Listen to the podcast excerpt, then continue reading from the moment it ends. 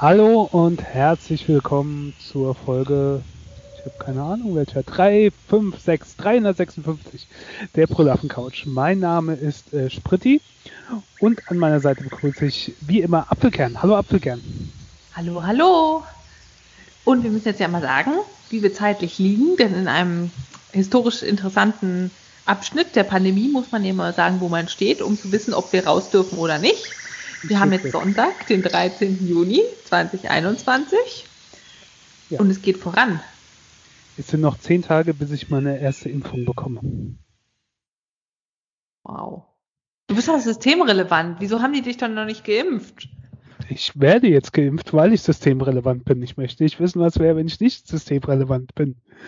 Äh, ich finde, also ich finde es eher absurd, wenn du teilweise mitbekommst, wer dann schon geimpft wird oder wo das irgendwie über Beziehungen oder sonst was funktioniert. Keine Ahnung. Also das ist schon sehr bescheiden organisiert von der Impfstoffbeschaffung bis auch dann zu der Umsetzung mit Terminvergabe und so weiter und so fort. Ja. Und das ist halt, wie du sagst, nicht logisch nachvollziehbar. Also jeder, der geimpft wird, ist ein Schritt in die richtige Richtung, ist schon schön. Aber jetzt habe ich im Umfeld erlebt, Telekom, jemand, der die ganze Zeit im Homeoffice arbeitet, wurde geimpft, quasi organisiert von der Firma, hat er so ein Prioritätszertifikat gekriegt, dass er geimpft wird. Ein Homeoffice-Arbeiter. Weil die Telekom ist ja strukturrelevant. Das mag ja alles sein.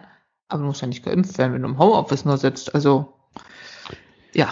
Ja, ja, wenn du dann mitbekommst, wie Leute dann auch sich teilweise da durchgemogelt haben oder sonst, hast du es mitbekommen, in Berlin wurden noch, äh, glaube ich, Wahlhelfer für die Bundestagswahl bevorzugt behandelt.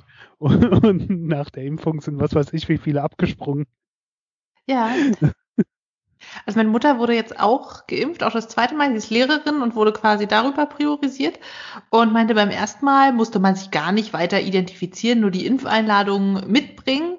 Und beim zweiten Mal haben die genau geguckt mit Perso und man musste kurz die Maske runterziehen, dass man auch identifiziert werden kann. Und da gab es dann wahrscheinlich auch irgendwo ein Ereignis, dass sie jetzt ein bisschen genauer kontrollieren. Ja. Und das macht mich dann halt traurig, weil heißt das nicht, der Mensch ist im Grunde gut? Nee, ist er nicht. Ach so. Der ist im Grunde egoistisch, meinst du? Ja. Allein wenn du so Internet-Postings siehst mit, ach ja, hier, ich habe das erlebt das hat mir den Glauben an die Menschheit zurückgegeben. Wenn der Mensch gut wäre, dann müsste es diese Posts gar nicht geben. Dann hättest du die Posts, wo, wo, dann hättest du ja den Glauben erst gar nicht verloren an die Menschheit. Also, äh, ich weiß nicht, da ist schon, das ist alles von vorn bis hinten. Ich bin mit der allgemeinen Situation sehr äh, unzufrieden.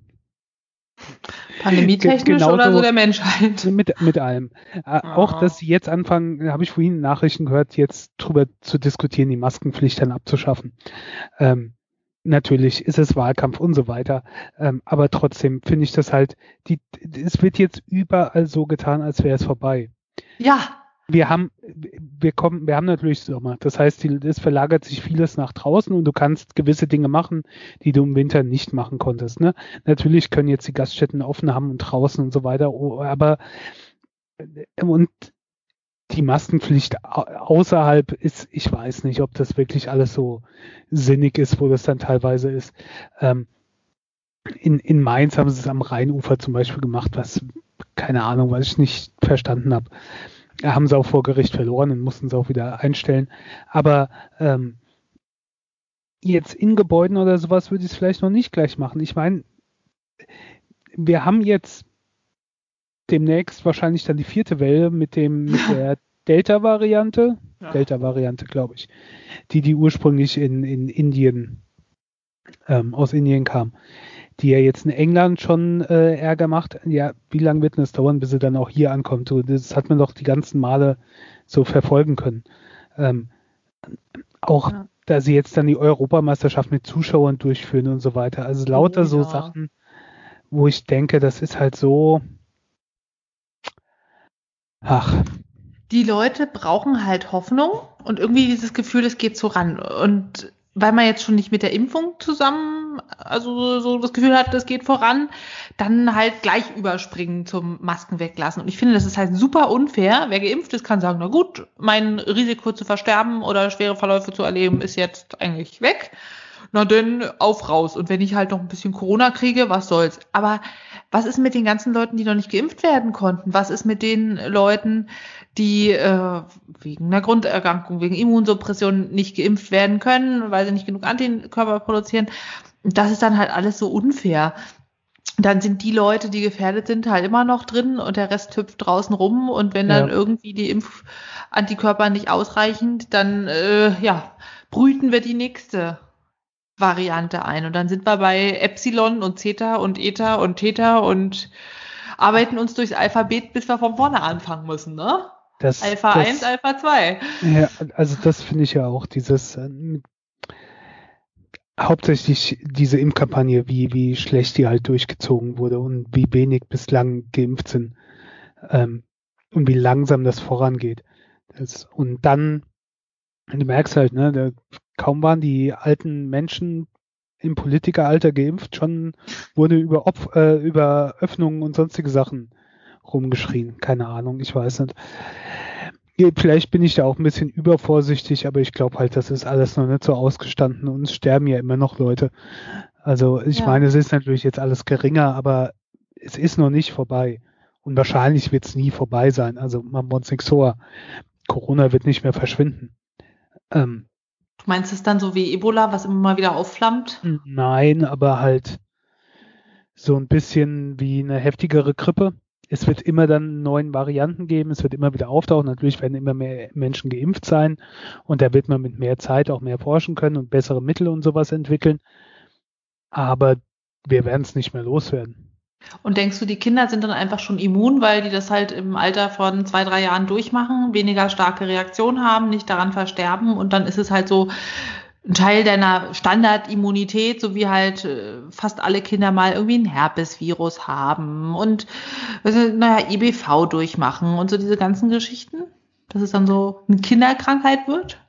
Ja, da kenne ich mich viel zu wenig aus. Keine Ahnung. Weiß ich nicht. Äh, möchte auch nicht spekulieren, nur ich denke mal, das wird uns begleiten. Immer. Ich weiß auch nicht, ob das so dumm ist, immer, also mit dem Mundschutz, ne? Mhm. Keine Ahnung, wenn ich in Zukunft mit dem Zug fahre, ich weiß nicht, ob ich das nicht auch aufziehe, wenn äh, es, es nicht mehr notwendig ist. Keine Ahnung. Äh, außer sie verbieten es natürlich wieder wegen Vermummungsverbot oder sowas, keine Ahnung. Aber ähm, in so manchen Situationen, ne, du musst nicht mehr jedem die Hand drücken oder ihn abknutschen oder so. Oder vollgedrückt mit in, in einem Zugabteil, wo alle Plätze belegt sind und der Gang auch noch mit Leuten voll steht, wie das dann oh. manchmal sonntags nachmittags ist, wenn alle nach Hause oder von zu Hause zurück zur Arbeit fahren oder irgendwie sowas. Da dann keine Maske zu haben, weiß ich nicht. Also du siehst ja auch, wie das teilweise ein bisschen hilfreich war, wie die, wie die Grippewelle viel schwächer war. Ja. Letztes Jahr. Also ehrlich gesagt ist es manchmal sehr, sehr angenehm. Ich war heute in der Bahn, da waren so zwei Männer, die rochen nach Bier und nach äh, ungewaschene Männer und ich war einfach gar nicht traurig, dass ich da ein Stückchen Maske zwischen denen und mir hatte. Und wie du sagst, fürs Bahnfahren, fürs Einkaufen kann ich mir echt vorstellen und ich finde es auch angenehm zu wissen. Es gibt ja so Leute, die lecken sich gern die Finger an, bevor sie Geldscheine sortieren und im Buchladen und im Kartengeschäft und so, dass die dann einfach ein Maulkörbchen haben und das nicht machen können. Ich finde das super widerlich. Ja. Also weißt du, wie wenn die Kassiererin, da bringst du das Gemüse hin, dann wissen die nicht, welche Nummer hat die Sellerieknolle, dann schlecken die ihre Finger an, blättern in dem Buch, finden die Nummer raus, tippen die ein und greifen danach deine Zucchini an oder so. Finde ich so mittel. Ja, ja. Ähm. Ja, also so ein paar Sachen, finde ich, könnte man schon mitnehmen. Ich, ich denke halt auch mal, ich weiß nicht. Ich befürchte halt jetzt, das wird wahrscheinlich nicht das Le letzte Mal in unserer Lebenszeit gewesen sein. Nee. Dass wir sowas in der Art haben. Weil du hörst ja auch, dass die Wahrscheinlichkeit für so Dinger dann steigt und ähm, naja. Auf jeden Fall geht mir das alles jetzt ein bisschen zu schnell. Ja, und ich war am Wochenende essen. Ich gebe es ja zu. Ich habe äh, einfach gesehen, es saßen alle draußen. Du weißt schon, Berlin Mitte, schöne Restaurants, dann äh, draußen die Bänke, super Wetter, grüne ähm, Bäume, es riecht gut nach Essen. Kurzum, wir waren beim Inder und ich dachte schon, muss ich jetzt meinen Impfausweis mitnehmen? Was muss ich machen? Brauche ich einen Schnelltest? Ich habe also bin losgezogen, Tasche mit dem Impfausweis, mit dem Schnelltest, bin dann rangeschlichen, zehn Meter vom Kellner weg, schon mal so verschüchtert angeguckt, keine Reaktion, auf fünf Meter ran, hallo, wir würden gerne essen. Ja, zu zweit, müssen wir noch irgendwas machen? Ja, nehmen Sie Platz. Ach so, okay. Hm, wie jetzt? So einfach geht das? Ja, dann Ja, haben wir das- gegessen. Absurd. Es gibt auch keine klaren äh, Richtlinien oder sonst sowas. Ne? Also es ist halt allein, dass jedes Land sein eigenes Ding macht, ist so ein bisschen absurd. So ein paar Grunddinger könntest du ja machen. Ähm, Es gibt ja mittlerweile auch dieses Zeug mit der Luca-App oder sonst sowas, also dass du sowas eventuell nutzen kannst. Ich war am Samstag in Rüdesheim, da war so äh, war auf so einem abgetrennten Gelände so ein paar Stände, weißt du, so Weinstand und, und Süßigkeitenstand und sonst so sowas. Und am Eingang kamst du rein und da stand, stand halt diese, der, der QR-Code, wo du dann deine App da zumindest Ja. mal scannen kannst. Was ja nicht so ganz sinnfrei ist. Ich, ich weiß es nicht. Aber es ist halt, das ging so schnell mit den ganzen Lockerungen. Hier bei uns macht jetzt das erste größere äh, Testzentrum zu, weil einfach kein Bedarf mehr da ist. Und ich meine, vor kurzem war noch alles geschlossen, dann hast du einen Test gebraucht und das hat ungefähr drei Tage gedauert und dann hast du auch keinen Test mehr gebraucht für alles Mögliche. Ähm, Wow. das geht halt sehr schnell mit den Lockerungen. Und prinzipiell ist das ja gut, dass wir wieder so ein bisschen in die Normalität kommen nach Ewigkeiten, aber ja, ich weiß nicht, auch das mit den Restaurants ist halt so ein bisschen, wie war es denn von den, von den Tischen oder Platzordnung her? Du kannst das knicken. Es hat sich angefühlt wie normales Wie Leben. normal, also ne? kein spezieller Abstand. Die Kellner hatten alle Masken, aber niemand sonst von den Gästen. Die saßen, also es waren Bierbänke, quasi Auch, auch jede nicht zum Besuch. Platz hin oder also hast du erst Nein. den Platz abgenommen? Nein. Nix ist. Hm. Also drinnen saß keiner, es waren alle draußen. Ja. Aber die Bierbänke, die standen ganz normal eng. Also ich hätte jetzt hinter mir den mich zurücklehnen müssen und der auch und dann wären wir mit den Köpfen aneinander gestoßen. Da kann mir keiner erzählen, dass die Aerosole da nicht rausfliegen, ob wir draußen sind oder nicht. Und das ist schon irgendwie seltsam. Also irgendwie war es schön, es war ein normales Leben und so weiter, aber irgendwie fühlt sich das auch falsch an. So als wäre auf der anderen Seite der Welt irgendwie Krieg und du hättest hier schöne Feier. Und weißt genau, dass da irgendwo anders es überhaupt nicht gut läuft. Ah. Ja. Ja, Hm. also es war natürlich total schön, essen zu gehen, aber es hat sich nicht gut angefühlt. Ja, ich, ich weiß auch nicht, was ich machen soll. Und äh, von wegen Impfpriorität und Erschleichen. Es ist ja wirklich so, ich ich sehe es schon kommen, dass irgendwann heißt, Geimpfte brauchen, Geimpfte und Genesene brauchen nicht mehr, weiß ich nicht, irgendwelche Tests machen, können frei reisen, können zu Tay Tay zum Konzert, was weiß ich. Und jetzt hat halt wirklich jeder Torschuss, Torschlusspanik. Ich muss meine Impfung noch bekommen. Und ich gebe es ja zu, mein Homeoffice-Ehemann hat auch eine Impfung bekommen über die Oma quasi, über die Be- Bescheinigung des äh, Pflegens, weil alle anderen in der Familie schon eine Impfung bekommen hatten. Und dann, naja, haben wir geguckt, Impfliste Berlin, gibt es einen freien Termin noch über Prioritätenliste und hat geklappt. Und er hat jetzt eine Impfung weg. Und auf der einen Seite weiß ich, der sitzt die ganze Zeit im Homeoffice und brauchst nur auch echt nicht für die Arbeit, aber auf der anderen Seite bin ich natürlich dankbar, weil ich keine Lust habe, dann irgendwo doch, dass eine Infektion auftritt, weil die Maskenpflicht wegfällt und er nicht geimpft ist oder auch ja die Möglichkeit zu haben, vielleicht doch mal in den Urlaub zu fahren. Ah, Ja. Da sind wir wieder beim Egoismus des Menschen. Ja, ist so. Aber na gut, ähm, eigentlich wollten wir nur feststellen, dass wir am 13. Juni aufnehmen. Ja, herzlich willkommen. So, So, was ist mit Shakespeare? Wann hat der denn mal was gemacht? ja, der ist jetzt gestorben. Ach so. Ich weiß nicht, ob du es mitbekommen Juni. hast. Äh, nee, nee, schon im, im Mai ähm, ist er gestorben, 81-jährig. Äh, William Bill Shakespeare. Ähm, hat es auch ins, ins äh, Fernsehen geschafft, ins argentinische Fernsehen und ähm, die waren natürlich auch sehr betroffen. Ich meine, wer kennt ihn nicht mit seinen Werken wie Romeo und Julia und, und so weiter. Macbeth? Ja, also tragisch. Ähm, ähm, wann ist der denn eigentlich ausgewandert, der Will Bill? Nee, die Geschichte war, ähm, William Bill Shakespeare ist gestorben im Alter von 81 Jahren. Und äh, ich komme gleich drauf, wer das ist. Aber es ist äh, eine argentinische äh, Nachrichtensendung oder so weiter hat darüber berichtet, halt, nachdem er Corona-Impfungen bekommen hat, dass er halt dann äh, später gestorben ist.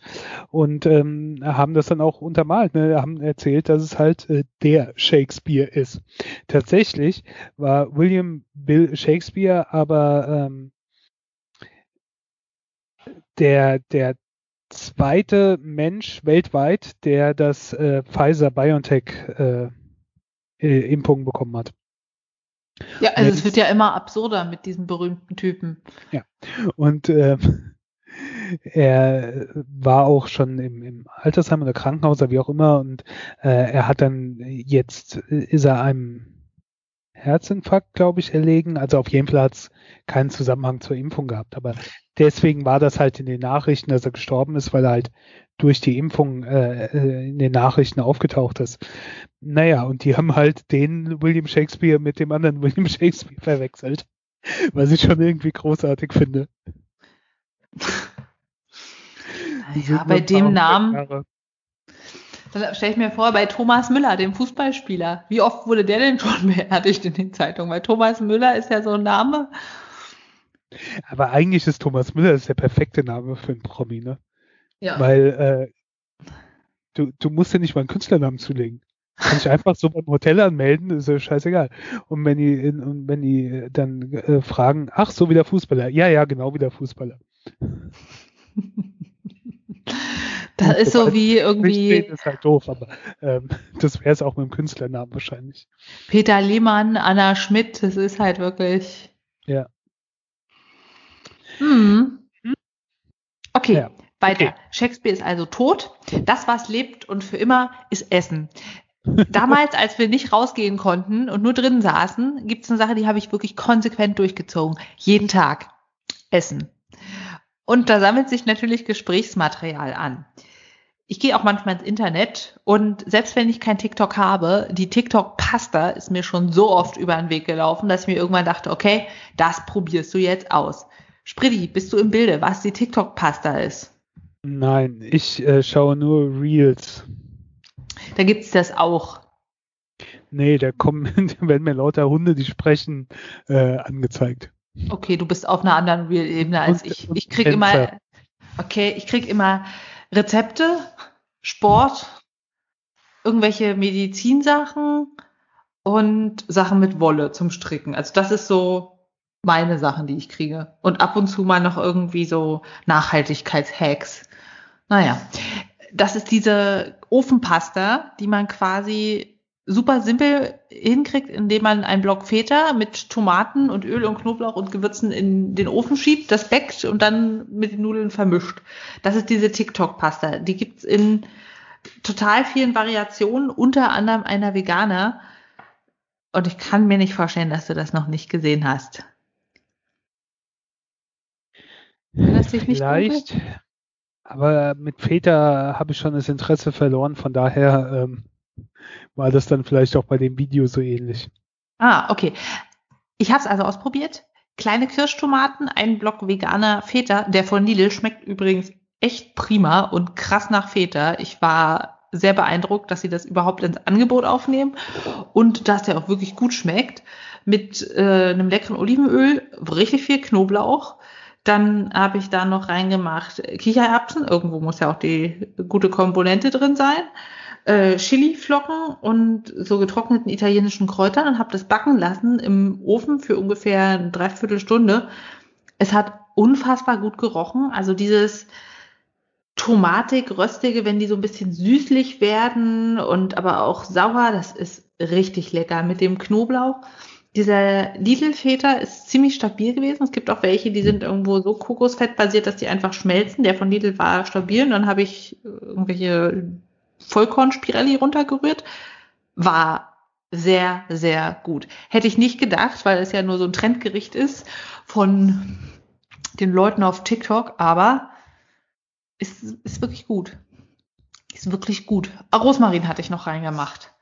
Ja, das macht wirklich eine cremige, tomatige Soße.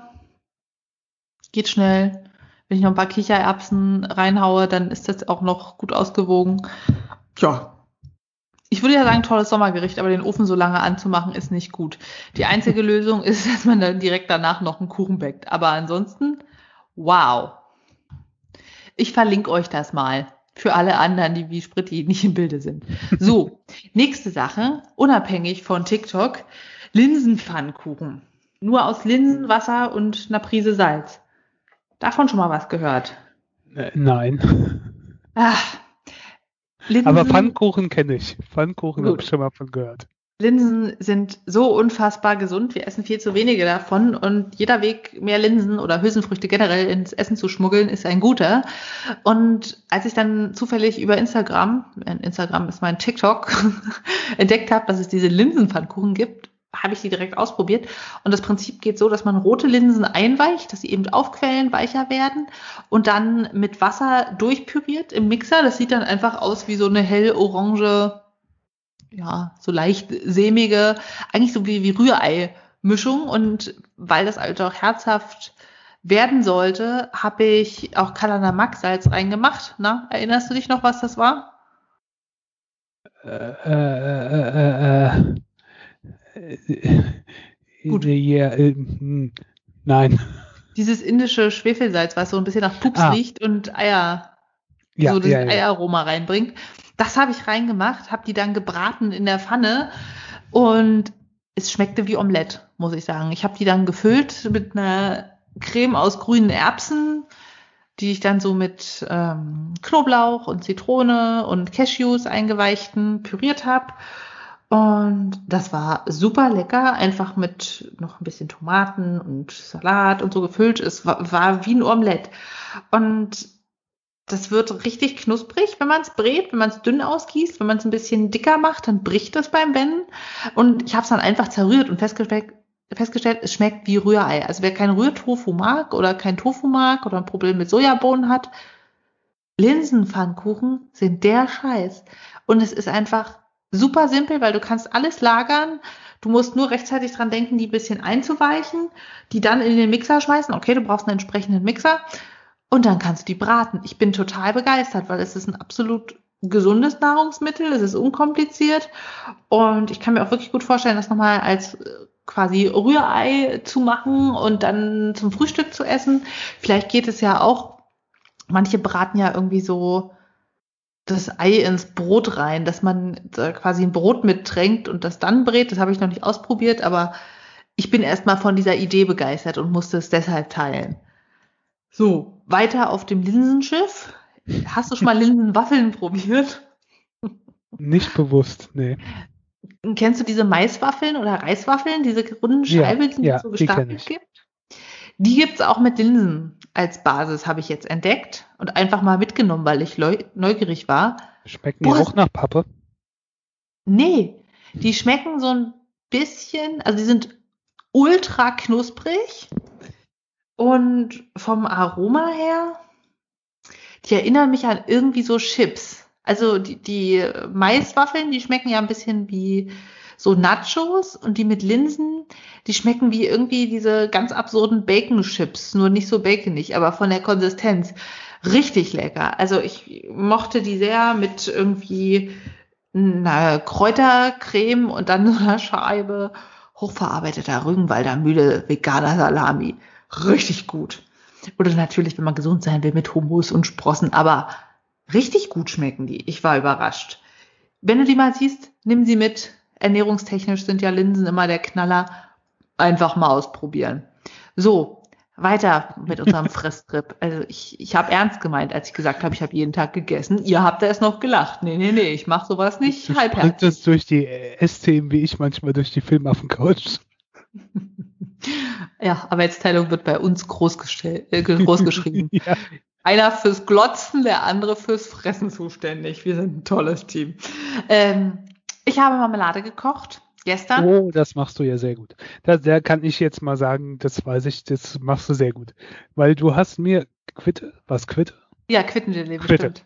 Der war sehr gut. Den gab's zu Weihnachten. Weihnachten. Ja. Oh, schön, freut mich.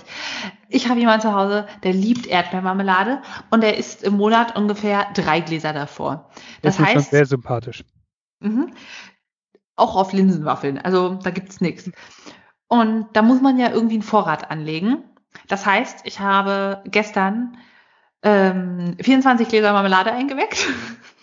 Ich habe 5 Kilo Erdbeeren gekauft und ich habe 16 Gläser stinknormale Erdbeermarmelade gemacht, wobei ich jetzt äh, dazu übergegangen bin, da kein Vanillezucker mehr reinzumachen, weil ich das Gefühl habe, je länger die Marmelade lagert, desto schlimmer riecht es wie so ein Oma-Mief-Vanilleparfüm. Also am Anfang ist es sehr angenehm und dann intensiviert sich das so. Wahrscheinlich zieht es durch. Und das finde ich sehr, sehr eklig, wenn das dann so krass vanillig ist. Ich weiß nicht, ob du das schon mal beobachtet hast, aber mm -mm, mache ich nicht mehr. Ich gebe jetzt in die Erdbeermarmelade immer so den Saft von einer Zitrone rein, also auf jetzt vier Kilo Erdbeeren oder so. Einfach, dass es noch ein bisschen frischer ist, aber Vanille habe ich aufgegeben. Was ich aber neu probiert habe, ist eine Erdbeer-Holunder-Marmelade.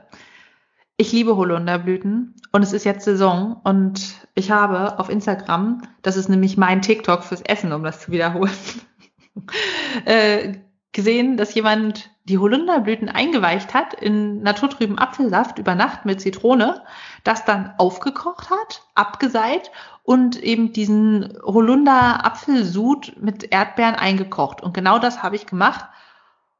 Wow, ist das lecker. Normale Erdbeermarmelade ist mir eher so ein bisschen fad. Ich mag es dann eher sauer, fruchtig, also so rote Johannisbeer, Kirsch-Stachelbeer-Mischung ist eher mein Ding, Himbeer.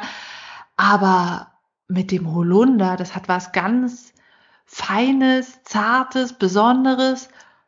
Unglaublich gut. Dadurch, dass man ein Liter Apfelsaft auf ein Kilo Erdbeeren mischt, ist es dann eher so ein bisschen in Richtung Gelee-Konfitüre, also ein bisschen mehr Gelee-Anteil. Aber wow. Also sehr, sehr beeindruckend. Ich verlinke euch das Rezept und es ist jetzt die Jahreszeit, das zu machen.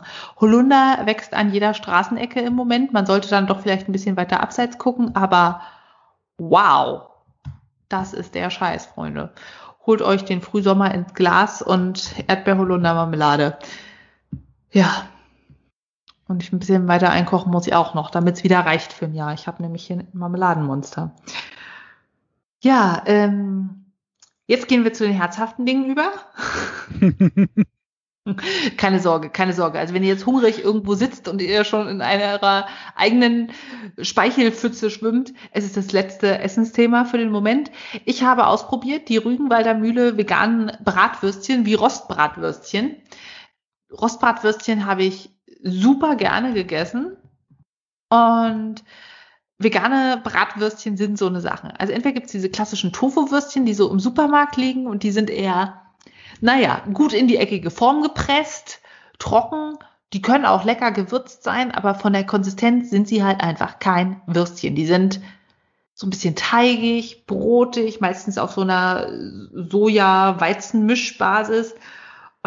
Die Konsistenz ist einfach trocken. Also die schmecken schon solide und die schmecken gut, aber das ist kein Würstchen. Dann gibt es noch diese etwas groberen. Da gibt es auch welche von der Rügenwalder Mühle zum Braten. Die sind wirklich lecker. Die Beyond Meat Sausage habe ich noch nie probiert. Wäre ich mal gespannt. Von Lidl gab es gute. Und jetzt habe ich eben die von Rügenwalder Mühle entdeckt. Die sind ähm, sehr so, so homogen, so glatt, also auch wie richtige Würstchen, die bräunen gut. Mhm. Das ist ja auch so eine Sache, das machen nicht alle gleichmäßig. Aber beim Geschmacklichen war ich ein bisschen enttäuscht. Ich mag das sehr, wenn die so nach Majoran schmecken und wenn die, naja, einfach so, so gut gewürzt sind. Und es waren die nicht. Die bestehen aus hauptsächlich Wasser, Rapsöl, Weizengluten, Zwiebeln und dann noch ein bisschen Aromakram, Methylcellulose zum Verdicken. Aber die haben so ein bisschen säuerlich geschmeckt. Und wenn ich mich richtig erinnere, war das wie Würstchen, die kurz vorm überlagert sein sind. Und also die, die Konsistenz war gut, die werden knusprig, die sind auch saftig. Viele vegane Würstchen sind eher trocken, das waren die nicht. Aber die haben so ein bisschen was Säuerliches und das hat mir überhaupt nicht gefallen. Es hat geschmeckt wie eine echte Wurst, die so ein bisschen zu lange gelagert ist. Und das halt irgendwie nicht, was man will. Und an der Stelle würde ich sagen, würde ich immer so eine Tofu-Wurst, die halt überhaupt nicht nach Wurst schmeckt, aber gut gewürzt ist, vorziehen. Das finde ich auch sehr faszinierend. Also je länger ich jetzt kein Fleisch esse, habe ich mehr Widerwillen gegen Produkte, die wirklich Fleisch schmecken. Also, dass man sagt, nee, das ist mir jetzt zu echt. Ich finde es auch ganz gut, wenn es manchmal wirklich einfach wie Tofu schmeckt, weil das ist auch lecker. Es soll natürlich gut gewürzt sein. Wenn es fad ist, ist blöd, aber ja. Vielleicht kannst du nachvollziehen, was ich meine. Ja, ja. Also auch wenn, wenn jetzt so im OP man beim Patienten irgendwas Blutendes hat und dann kommt der Kauter und dann riecht es so ein bisschen angebrannt. Ja, das würde ich doch nicht essen wollen. Und ja, nee wenn, wenn dann meine Wurst so schmeckt wie angebratenes Fleisch, nee, danke. Irgendwie nicht. Und die Rügenwalder Mühle hat was von überlagertem angebratenen Fleisch da reingewürzt. Und das finde ich nicht so toll. Also da mal nicht so eine große Empfehlung. Macht euch lieber die TikTok-Pasta oder Linsenpfannkuchen. Was ich mich ja gefragt habe und jetzt einfach dich frage, ähm, äh, rein aus Neugier, ähm, größten oder mit die größten mittlerweile Hersteller von vegetarischen Produkten oder Fleischersatzprodukten sind ja auch gleichzeitig die größten, größten Fleischproduzenten in Deutschland. Also ich meine, am Anfang war das Ganze ja so ein Nischenprodukt. Ja, war das hier ähm, Hans Günther an der Ecke, der irgendwie sein kleines Produkt entwickelt hat. Mhm. Aber mittlerweile wächst der Markt ja und man erkennt ja auch das Potenzial. Da gibt es ja noch riesige Gewinnmöglichkeiten, weswegen ja. jetzt auch die ganzen großen Konzerne da einsteigen und unter anderem Rügenwalder war ja mitten Vorreiter äh, mittlerweile einer der größten. Ähm, Tönnis hat, glaube ich, jetzt eine extra Produktlinie für vegetarische ja. Dinge aufgemacht, nur unter anderem Namen, weil Tönnis zu negativ behaftet war durch Geschichten aus der Vergangenheit. Äh, Wiesenhof, glaube ich, auch. Also diese ganzen großen Fleischproduzenten machen halt jetzt auch damit. Ist dir das insofern, dann kommst du damit klar, weil du denkst, ich esse jetzt halt keine, also ich unterstütze nicht, dass Tiere töten, mhm. sondern ich unterstütze, dass sie Alternativen finden. Oder hast du damit auch irgendwie ein Problem? Jetzt rein, ich meine, ist ja für jeden wahrscheinlich anders, aber es hat mich einfach mal interessiert. So moralisch. Also solange das vegan ist, finde ich das schon mal richtig gut. Das ist ein Schritt in die richtige Richtung. Und du kommst halt ganz schwer daraus weg, wenn du sagst, ich möchte nichts von Nestle, ich möchte nicht von Kraft, mhm. ich möchte alles nur aus fair und vegan. Das kann man machen, wenn man glaub, sich der, das der, leisten kann. Hm? Ich glaube, der Incredible Burger oder so ist von Nestle oder irgendwie so. Richtig. Ja. Ähm, ja, aber dann bist du halt ganz schnell in der Nische und wenn du irgendwo auswärts bist, dann musst du auch wirklich aufpassen. Und in der perfekten Welt würde ich natürlich keine Produkte kaufen von Firmen, die sonst auch Fleischprodukte machen. Aber ich denke mir, wenn die merken, die Sparte läuft, dann produzieren die das verstärkt und dafür auch weniger zum Beispiel Fleischprodukte. Am Anfang hat ja Rügenwalder Mühle auch die veganen Produkte in der normalen Firma oder in der normalen Fabrik gemacht und halt auf extra Bänden und jetzt haben die eine eigene Fabrik dafür. Sie haben einige Fleischprodukte tatsächlich auch eingestellt, um zu sagen, sie konzentrieren sich mehr auf das Pflanzliche und wenn man das damit bewirken kann, dann finde ich das schon richtig gut. Also, dass die merken, hey, da ist überhaupt eine Nachfrage. Und natürlich ist es so, diese Firmen haben eine Expertise darin, wie wird sich eine Wurst, wie kriege ich die Konsistenz hin, wie bringe ich die in Form oder auch Eisfirmen, die normales Milchspeiseeis machen, machen jetzt vermehrt veganes Eis, weil die einfach die entsprechenden Geräte haben, weil die Know-how haben. Und das ist dann leichter für die, das schmackhaft vegan umzubasteln, als wenn da irgendein Bioladen kommt, der sich bis jetzt auf äh, vegane Kekse spezialisiert hat und auf einmal sollen die eine Wurst machen und natürlich schmeckt die dann nach Brot mit Gewürzen von der Wurst. Also es ist schon okay, wenn die das machen Mein Problem ist dann eher, wenn das Firmen sind, die den Ruf haben, die Mitarbeiter auszubeuten.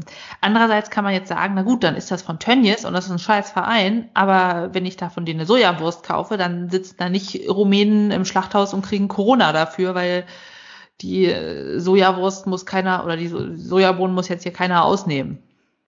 Mhm. Also das ist ja immer noch mal ein bisschen anders für die Mitarbeiter oder die muss niemand schlachten und da ist auch keiner von den Mitarbeitern traumatisiert, weil er die Tiere schreien und leiden hört und sieht und sich dann das Blut quasi unter den Nägeln rauskratzen muss. Das passiert nicht bei der Sojawurst. Aber ja, man unterstützt letztendlich immer noch den gleichen blöden Verein. Aber zum Beispiel sowas wie diesen Vegans Supermarkt in Berlin, Warschauer Straße, wo alles vegan ist, dazu hat nicht jeder Zugang. Und deshalb finde ich das auch prima, wenn es jetzt irgendwie bei Lidl einen veganen Väter gibt. Natürlich hat auch Lidl Eigenmarken, die billige Würstchen machen und irgendwo herstellen. Aber wenn ich das dann schon unterstützen kann, alles prima. Ja. Naja, ähm,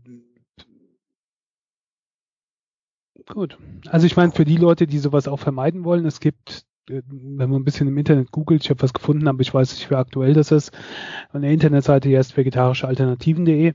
Aber das ist jetzt alles sehr unrecherchiert, keine Ahnung, wer oder was dahinter steckt. Aber die haben auch da eine Liste gemacht, ähm, welche vegetarischen Produkte oder veganen Produkte von fleischverarbeitenden Unternehmen kommen, welche von welchen kommen mit, mit mhm. Mischsortiment, zum Beispiel Alpro, Alnatura und so weiter, und welche ein rein veganes Angebot dann haben. Ja. Das und wie geht's denn dir, du so als Omnivore, wenn du durchs Fleischregal läufst und dann siehst äh, du da... Äh, nee, müssen wir gar nicht drüber sprechen. Äh, ich bin da skrupellos ähm, und äh, viel zu, also das Gegenteil von dir. Ich bemühe mich manchmal, aber ich achte da nicht immer drauf. Also erstens, ich esse ja auch Fleisch und, und, und Fisch und so weiter. Äh, und dann ich versuche jetzt nicht unbedingt das Hack für einen Euro zu kaufen, aber ich achte nicht bei allem drauf. Ähm, nicht immer. Manchmal ist ja auch so ein bisschen das Angebot, was da ist, da nimmst du dann halt was von. Also ich renne jetzt nicht zu irgendeinem bestimmten Supermarkt oder nehme großartig Umwege in Kauf, nur weil das äh, der eine nur das Produkt hat, dann ist es halt so. Ähm, ja, da bin ich dann sehr der andere. Und ich weiß, dass diese großen Dinger teilweise nicht okay sind, mhm. aber wie gesagt, wenn es dann halt nur davon, manchmal weiß sie auch nicht, wer dahinter steckt. Das kommt ja auch noch dazu. Ne? Mhm. Ähm, und wenn du jetzt so vom Kühlregal stehst und siehst, oh, Hackfleisch und veganes Hackfleisch, greifst du dann auch mal zur pflanzlichen Variante? Ich bin halt ein paar Mal verbrannt worden, also nicht verbrannt worden. Das erste Kühlregal. wow. Gefrierbrand. Gefährlicher als man denkt. Ähm, äh, nee, das ist so halt geschmacklich, dass das halt wirklich so äh, war. Ähm, ich habe allerdings äh, vegetarische Burger in der Tiefkühltruhe, die ich äh, demnächst mal ausprobieren will. Wieder. Von Aldi, die veganen Fischstäbchen, sind mega. Also da kannst du jeden täuschen. Unglaublich gut.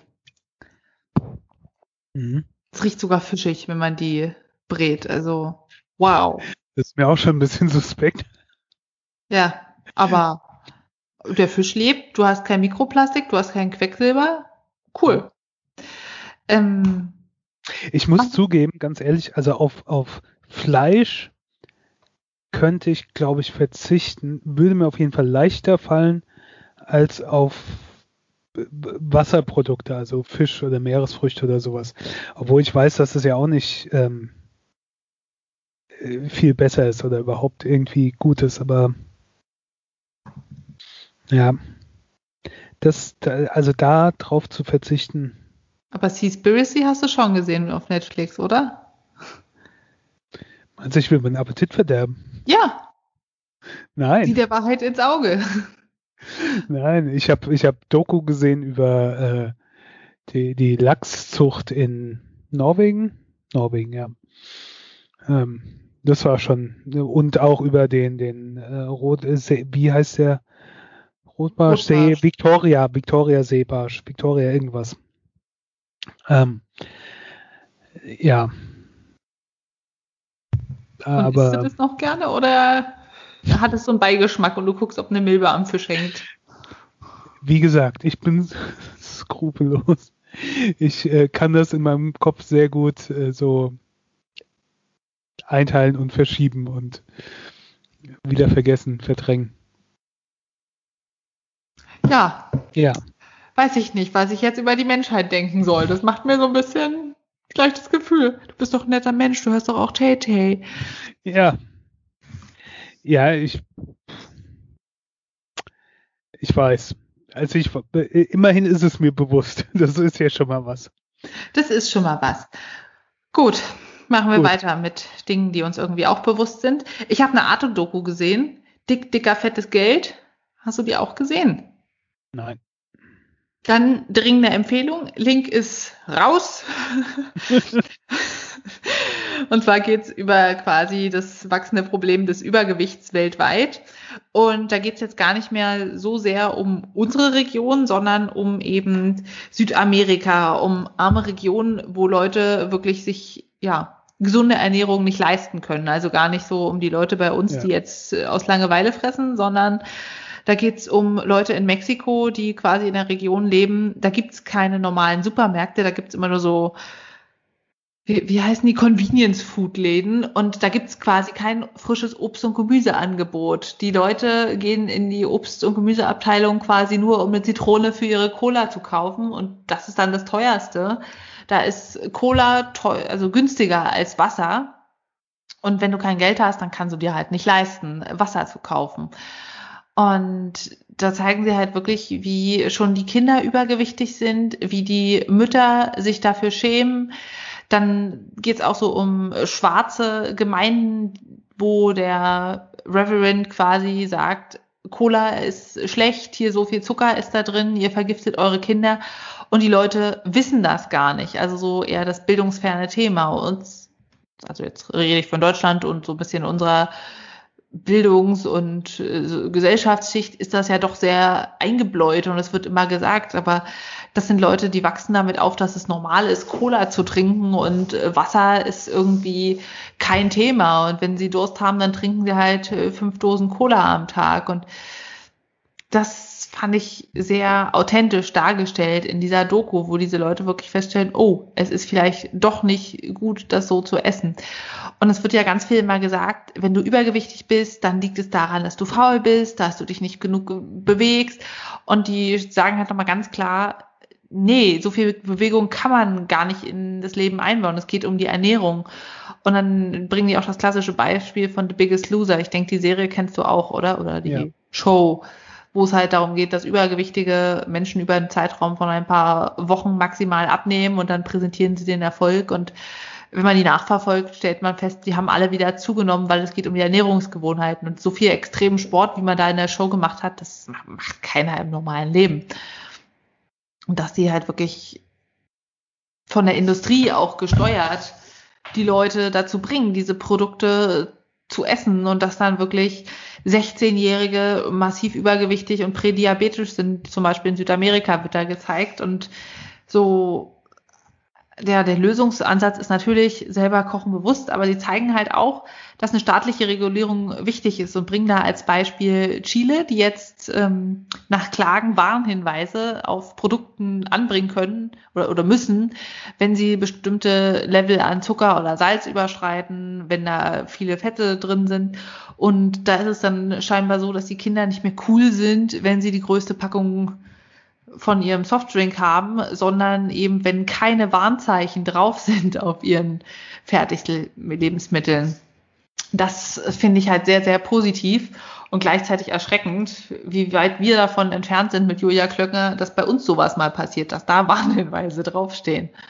Ja, und selbst wenn ist das alles nur so halbgar und so weiter und ja, gut wie der Nutri-Score, wo dann irgendwie so eine Hafermilch, die quasi aus geschreddertem Hafer in Wasser besteht, schlecht abschneidet, weil sie wenig Eiweiß enthält und dann einen schlechten Nutri-Score bekommt, obwohl es irgendwie Hafer mit Wasser und Salz ist.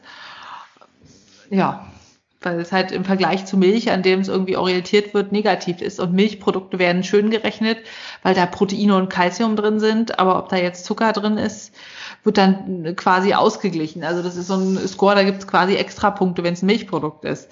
Und da merkt man halt auch schon, das ist Industrie gefördert und verzerrt das ganze Bild. Und es ist sehr, sehr frustrierend. Ja. Ja. Wie siehst du das? Du bist ja mit Ernährung irgendwie anders als ich. Ich glaube, das ist schon so mein Abnerd-Thema, wo ich, wie, man merkt, viel Zeit gerne mit verbringe. Ja, gut, das ist natürlich, du hast schon recht, allein die haben teilweise gar keine Chance halt. Also das ist halt, es ist kein Problem, wo du einfach sagen kannst, ja, hier mach ein bisschen Sport und dann geht das schon, sondern es ist halt, das ist auch so ein bisschen dieses, weißt du, Hack für ein Euro-Problem. Mhm. Ist zwar bei uns natürlich eine andere Version als jetzt dann da in Südamerika oder in so ärmeren Regionen, aber das läuft halt auch drauf hinaus. Das ist ja, du kaufst es ja zwar auch, weil du es willst, aber du, weil du auch keine andere Möglichkeit hast. Mhm. Weil du halt da nicht viel Geld für viel besseres Produkt ausgeben kannst oder für gesünderes oder sonst irgendwie, wenn es überhaupt angeboten wird. Das ist halt schon, ja. Ähm. Und dann haben die auch gesagt, eine Gerichtsverhandlung, wo quasi ähm, verglichen wird, die Prozesse gegen die Nikotin- und Tabakindustrie vor 50 Jahren, die gesagt haben, wir glauben nicht, dass durch Zigarettenrauchen Lungenkrebs entstehen kann. Das ist doch gesundheitlich unbedenklich, wo genauso sagt Coca-Cola, wir glauben nicht, dass Coca-Cola äh, im Rahmen einer normalen Ernährung schädlich ist. Und natürlich ist es hochkonzentrierter Glucose-Fructose-Sirup mit Phosphorsäure und Wasser, was man nicht trinken sollte, aber die da halt quasi in Amerika, dass das gar kein Problem ist, Cola zu trinken und das ist halt auch wirklich dieses Scheinheilige der Industrie. Und ich glaube, irgendwann in 50 Jahren wird man zurückblicken und sich denken, was zur Hölle hat die Lebensmittelindustrie gemacht und wie konnten die nur die Bevölkerung so vergiften? Und wenn wir das nicht tun, naja, dann sind wahrscheinlich 90 Prozent der Menschen übergewichtig oder so. Ja. Und ja. ich habe auch so das Gefühl, ich sehe ja viele Patienten, das kommt einfach mit dazu. Natürlich Leute, die körperlich aktiv sind, die irgendwie Handwerker sind, die verbrauchen dann noch mehr, aber die sind auch übergewichtig, weil die sagen dann, na ja, ich bin hier Straßenbauer, da muss ich auch essen wie ein großer Handwerker. Und dann kommt das halt zum, das eine zum anderen, so viel Energie, wie du da aufnimmst, kannst du gar nicht verbrennen. Tja, und zack, sind übergewichtig, die durch Tiefkühlpizzen und ganz viel Fertiggerichte, die einfach hochkondensiert sind natürlich in der Energie und dann wird halt auch gezeigt, wie kleine Mengen hier und da sich einfach so zusammenleppern kalorisch. Ich weiß nicht. Du hast ja da auch so ein bisschen ja, persönliche Erfahrung. Das ist ja alles auch ein schwieriger Prozess, dann so sein ganzes Leben umzustellen. Und das ist auch ein Kampf, das ist halt auch ein täglicher Kampf. Ich meine, ich habe auch äh, von meinem äh, Mindestgewicht wieder zugenommen und ich kämpfe halt immer dann dagegen an, auch gegen alte Gewohnheiten, dass sie wieder kommen oder sonst irgendwie. Also das ist schon, das begleitet dich dann dein ganzes Leben. Ja. Ist ja. so. Also das und natürlich, wenn du so Gewohnheiten mal drauf hast, ähm, ist es auch immer eine Gefahr, dass du wieder in alte Muster verfällst oder so. Das, äh, ja. Und dann kommt natürlich auch dazu, theoretisch hat natürlich jeder auch die Möglichkeit, sich sehr bewusst zu ernähren und alles selbst zu kochen und nichts einzukaufen, aber es ist halt manchmal, und deswegen heißt es ja auch schon dieses Convenience, ne? Also das mhm. ist halt, es ist halt einfacher, wenn du nach einem langen Tag abends heimkommst, äh, dich nicht noch irgendwie an herzustellen, sondern dann eine Tiefkühlpizza in den Ofen zu schieben oder irgendwo was zu bestellen oder sonst irgendwie. Äh, und, und natürlich kannst du dir da dein Gemüse schnippeln und sonst so was. Es ist aber auch einfacher dann, weiß ich nicht, dass irgendwo schnell die, an der Dönerbude was zu holen oder sonst irgendwie. Ja. Also das ist halt klar, das ist alles mit Aufwand und mit Arbeit verbunden. Was ich auch immer schlimm finde, es gibt halt Leute, die können gar nicht kochen die wissen nicht, wie man Kartoffeln zubereitet, die haben keine Grundvorstellung, wie irgendwie Gewürze benutzt werden und die sind dann darauf angewiesen, irgendwo Industriefood herzubekommen, um zu überleben, oder die schmieren sich halt die ganze Zeit Brote und essen ein paar bisschen Müsli. Was ich mir auch so gar nicht vorstellen kann. Ja, aber das ist auch so ein bisschen, also, ich habe von jemand anderem auch das letztens so gehört, der sich dann äh, so geäußert hat, dass äh, der die Partnerin äh, keine Ahnung, im Prinzip nicht mal Wasser kochen könnte, ne? so ungefähr. Und da denke ich mir, das ist halt, das ist absurd. Ich bin jetzt auch kein Meisterkoch. Ich koche auch nicht oft, weil für eine Person ist es auch meistens doof. Aber ich könnte kochen. Also, und ich koche ja auch ab und zu. Und dann selbst wenn ich jetzt nicht weiß, wie es funktioniert, es gibt so viele Internetseiten, du googelst halt das, was du kochen willst und, und dann hast du es und findest diverse Anleitungen und kannst ja sogar suchen nach einfachen Rezepten, simple Rezepten. Natürlich will ich auch nichts kochen, wo sich 30 Zutaten oder sowas braucht, ähm, wo du erstmal Ewigkeiten im Supermarkt verbringst, um alles zusammenzusuchen. Aber natürlich kannst du auch normales, gutes Essen äh, relativ einfach dann zubereiten und auch entsprechende Rezepte finden. Und dann, also, wenn du das dann nicht hinbekommst nach der Anleitung, ja, dann weiß ich auch nicht. Also da gehört, um richtig gut zu kochen, gehört natürlich viel dazu. Das macht man nicht so mit links. Aber um einfache Gerichte zu kochen, also das ist jetzt auch nicht schwerer als sonst irgendwas. Ja, ich glaube, man muss sich da auch auf seine Intuition verlassen. Und viele Leute haben so dieses Herangehen, Kochen ist eine Wissenschaft und um Gottes Willen, ich darf das nicht falsch machen, sonst ist alles ruiniert. Denn man muss halt auch Sachen falsch machen, dass man daraus lernt. Und man muss sich auch mal trauen zu probieren, hey, was passiert, wenn ich einen Teil roh mache und einen Teil koche und das dann im Nachhinein mische. Und dass man ein bisschen lernt, so zu spielen mit Texturen und mit Gewürzen und mit Gegensätzen und warm und kalt. Und überleben wird man, aber es schmeckt nicht immer, aber man muss es sich halt auch trauen. Und ich sehe es auch, dass Leute immer die gleichen Sachen essen und sagen, äh, also im Supermarkt hier, weiß ich nicht, Kohlrabi habe ich ja noch nie gegessen, kaufe ich nicht. Ja. Also so dieses, was der Bauer nicht kennt, ist der nicht. Und ich glaube, das ist auch wirklich ein Problem. Wenn du leider in einer Familie aufwächst, wo es keine große Essenskultur gibt oder immer nur die gleichen Sachen, ist es sehr leicht, da drin gefangen zu bleiben, wenn du nicht irgendwann in deinem Leben auf jemanden stößt, der dich äh, zum Kochen bringt oder irgendein Erlebnis hast, das dich selber dazu motiviert. Und das ist so, so schlimm, dass wir da so abhängig sind, weil ich glaube, vor ein paar Jahrzehnten war es eher so, die Leute haben sich hauptsächlich selbst versorgt, die haben in der großen Gemeinschaft miteinander gekocht und es war halt normal, das so zu handhaben. Und wenn du irgendwie Convenience und Fastfood hast, dann hast du dir Maroni vom Maroni-Mann geholt und das war alles nicht ungesund. Na klar. Ja, es war halt früher auch äh, es war nicht alles so äh, vorhanden und so, oder es war nur mhm. saisonal vorhanden und mittlerweile hast du ja auf alles jederzeit Zugriff.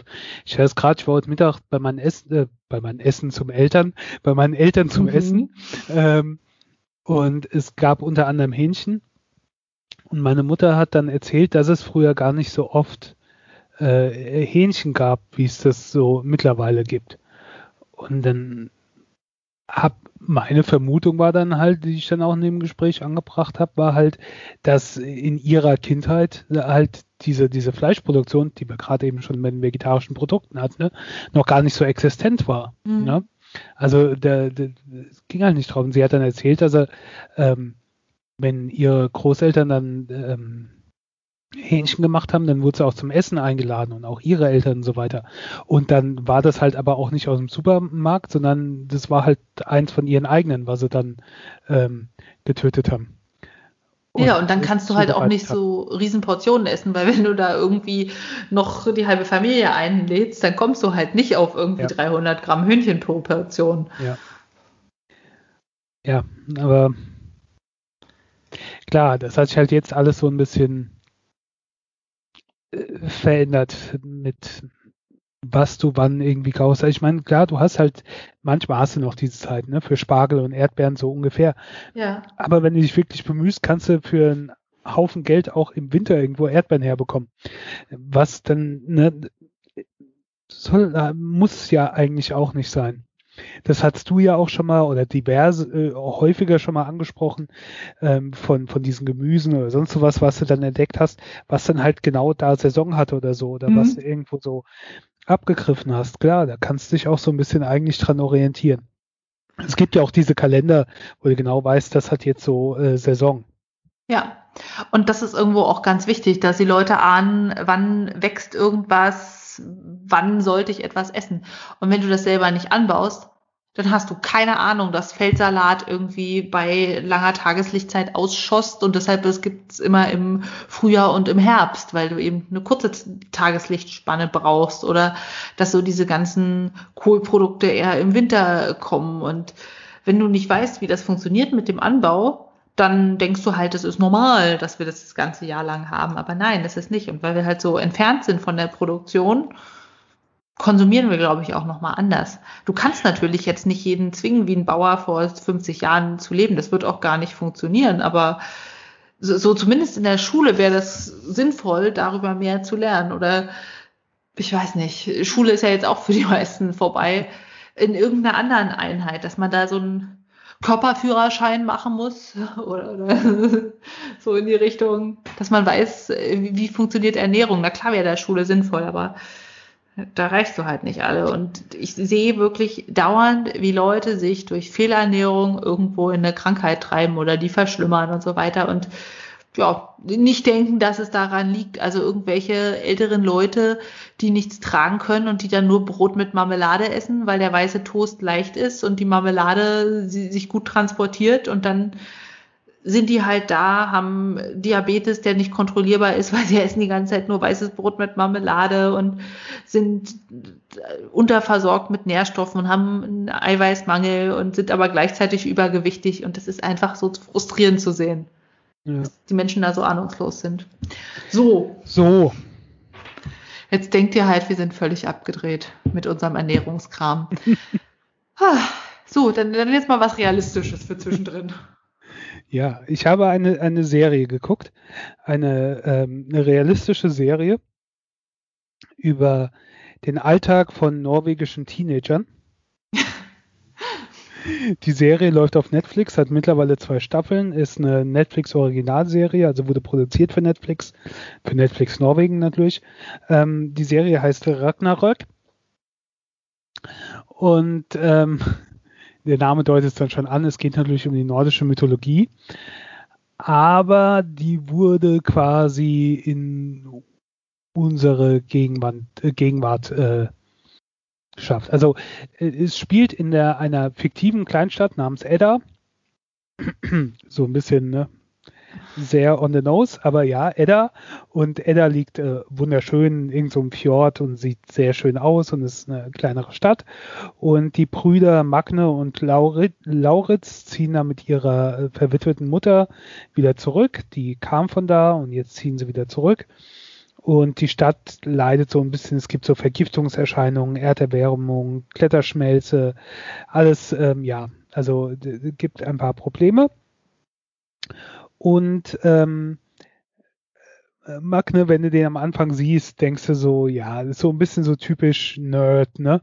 Also diese 80er Jahre große Gläserbrille und äh, die komische Frisur, also das könnte durchaus auch in den 80ern spielen. Ist alles so ein bisschen, auch, auch die Farbe von der Serie ist so ein bisschen entsättigt und, und, und kühl, passt natürlich da sehr gut zu. Und ähm, auf einmal stellt aber Magne fest, dass er seine Brille nicht mehr braucht, wieder, weil er wieder gut sieht. Und äh, er, er hat auf einmal stärkere Kräfte. Ne? Also er kann Dinge, die er vorher nicht konnte. Und ähm, er freundet sich gleichzeitig mit einem Mädchen in der Schule an einer Umweltaktivistin, Bloggerin oder Vloggerin und die, die versucht da was aufzudecken mit der, mit diesen Vergiftungserscheinungen, die es im Ort gibt. Und ähm, sie hat eine Vermutung, dass dahinter eine große Firma namens U-Tool steckt und diese Firma ähm, ist ein Familienunternehmen und das, das dominiert quasi die Stadt. Also die ganze Stadt ist von der Firma abhängig, das ist der größte Arbeitgeber da und die stecken da viel Geld rein und so weiter und so fort. Und äh, die Kinder von denen sind ein bisschen doof und aber sein, sein Bruder freundet sich mit denen an. Und dann kommt seine, passiert, stößt seiner Freundin etwas zu und ähm, wir stellen, und da möchte ich jetzt nicht zu sehr äh, spoilern, aber im Prinzip, er, er stellt so ein bisschen Tor dar. Und äh, ja, du, du hast einmal diese, diese jugendliche, ähm, jugendliche Welt, dieses, dieses normale Schule, Freunde, Feinde, sonst was und dann diese nordische Mythologie, die damit reinspielt und diese anderen Themen und äh, das ist interessant verpackt, ähm, schön halt auch in diese, diese Gegenwart äh, reingemacht, die ich weiß nicht, die Serie hat Spaß gemacht. Am Anfang habe ich mich ein bisschen schwer getan, allein glaube ich wegen der Optik. Das sah alles so ein bisschen komisch aus. Aber äh, mit der Zeit äh, hat es mir sehr, sehr gut gefallen. Und es tauchen halt diverse Dinge aus der nordischen Mythologie auf, die man auch so ein bisschen kennt. Und wenn man sie nur kennt aus äh, Marvel-Filmen oder so. Mhm. Ähm, aber es ist, ähm, es hat, hat Spaß gemacht. Also ähm, ich bin mal gespannt. Ich hoffe mal, es gibt eine dritte Staffel. Das muss ich nämlich vorneweg sagen, weil nach der zweiten gibt es nämlich einen, einen Cliffhanger. Ich vermute aber mal, dass er eine dritte Staffel bekommt. Weil die war auch ziemlich oft weit vorne in diesen, diesen Charts bei Netflix. Also, ja. Keine Ahnung, hat Spaß gemacht. Ist natürlich im Original Norwegisch. Äh, ich kann kein Norwegisch. Ach was, du hast nicht original geguckt? Nein. Äh, ich habe Deutsch geguckt, aber ja, da gewöhnt man sich dann auch dran nach einer Weile, es geht. Ich habe erst überlegt, ob ich Norwegisch mit deutschen Untertiteln gucken soll, aber. Oh, es gibt so einen Strick-Podcast, der ist halt in Schwedisch und die machen englische Untertitel und ich mag das total, das anzuhören. Das ist so ein bisschen wie das Niederländische, was ich ja auch total liebe und man versteht weniger, aber ich finde das super charmant und ich könnte mir dann auch wirklich vorstellen, dass Ragnarök wie du das eigentlich vorhattest, auf Norwegisch mit Untertiteln Spaß macht, wenn es nicht so ablenkend ist. Ja muss man es halt auf 0,75 Geschwindigkeit schauen, ne? Ja, also ist ja genau dein Ding. Es gibt zwischendrin so ein paar Passagen, wo halt auf Norwegisch gesprochen wird, ähm, wo, wo sie irgendwas vorlesen oder sonst irgendwie sowas. Und das ist halt schon, ist schon äh, cool, ja. Naja, ähm, auf jeden Fall, ich glaube, vier von fünf Bananen, vier, ja, drei, ähm, doch, vier von fünf Bananen gebe ich. Oh, okay. Ja. Dann heißt das, Ragnarök sollten wir mal gucken. Und wenn ihr eher was Unrealistisches wollt, dann schaut was über die Ideale der Ernährung. Ah. hm? Ich, ich sehe gerade noch, ich habe mir noch was äh, hier notiert, äh, was ich noch erwähnen wollte, ohne darauf einzugehen, was inhaltlich ist. In der zweiten Staffel, was mich so ein bisschen gestört hat, es gibt so unterschiedliche Allianzen zwischen den Stadtbewohnern und in der zweiten Staffel verschieben die sich manchmal so von Folge zu Folge. Weißt du, das ist der eine auf der Seite, und dann ist er auf der anderen Seite und dann passiert das, und dann wechselt er wieder zu der anderen. Das fand ich etwas zu oft, zu, zu exzessiv. Okay, aber ja. Ähm, hat trotzdem insgesamt noch Spaß gemacht. Das fand ich nur etwas nervig dann. Das wollte ich nur kurz loswerden. Gut. Gut. Dann haben wir das ja. Ja. Kommt noch mehr oder? Ja, also ich könnte noch über äh, ein, zwei Filme reden. Also über einen Film und im Zuge dessen muss ich über einen anderen reden. Dann heben wir uns das doch auf fürs nächste Mal. Ja, denke ich auch. Weil das war doch jetzt eine kugelrunde und wohlgenährte Folge der Brüllappen-Couch. Das stimmt. Und wir sind auch ziemlich genauso ungefähr bei einer Stunde. Ist doch eine, eine angenehme Länge für diese Folge. Dann ähm, haben wir auch schon Themen fürs nächste Mal. Und wünschen euch viel Geduld, bis wir uns wieder hören und wünschen euch einen wunderbaren Corona-freien Sommer bis dahin. Bis und dahin. wenn wir uns wieder hören, bist du geimpft, oder? Äh, kommt drauf an, wann wir die nächste Folge machen, aber äh, zu, zumindest die erste Impfung habe ich dann auf jeden Fall hinter mir. Wow. Ich ja. freue mich. Bis dahin, macht's gut. Tschüss. Tschüss.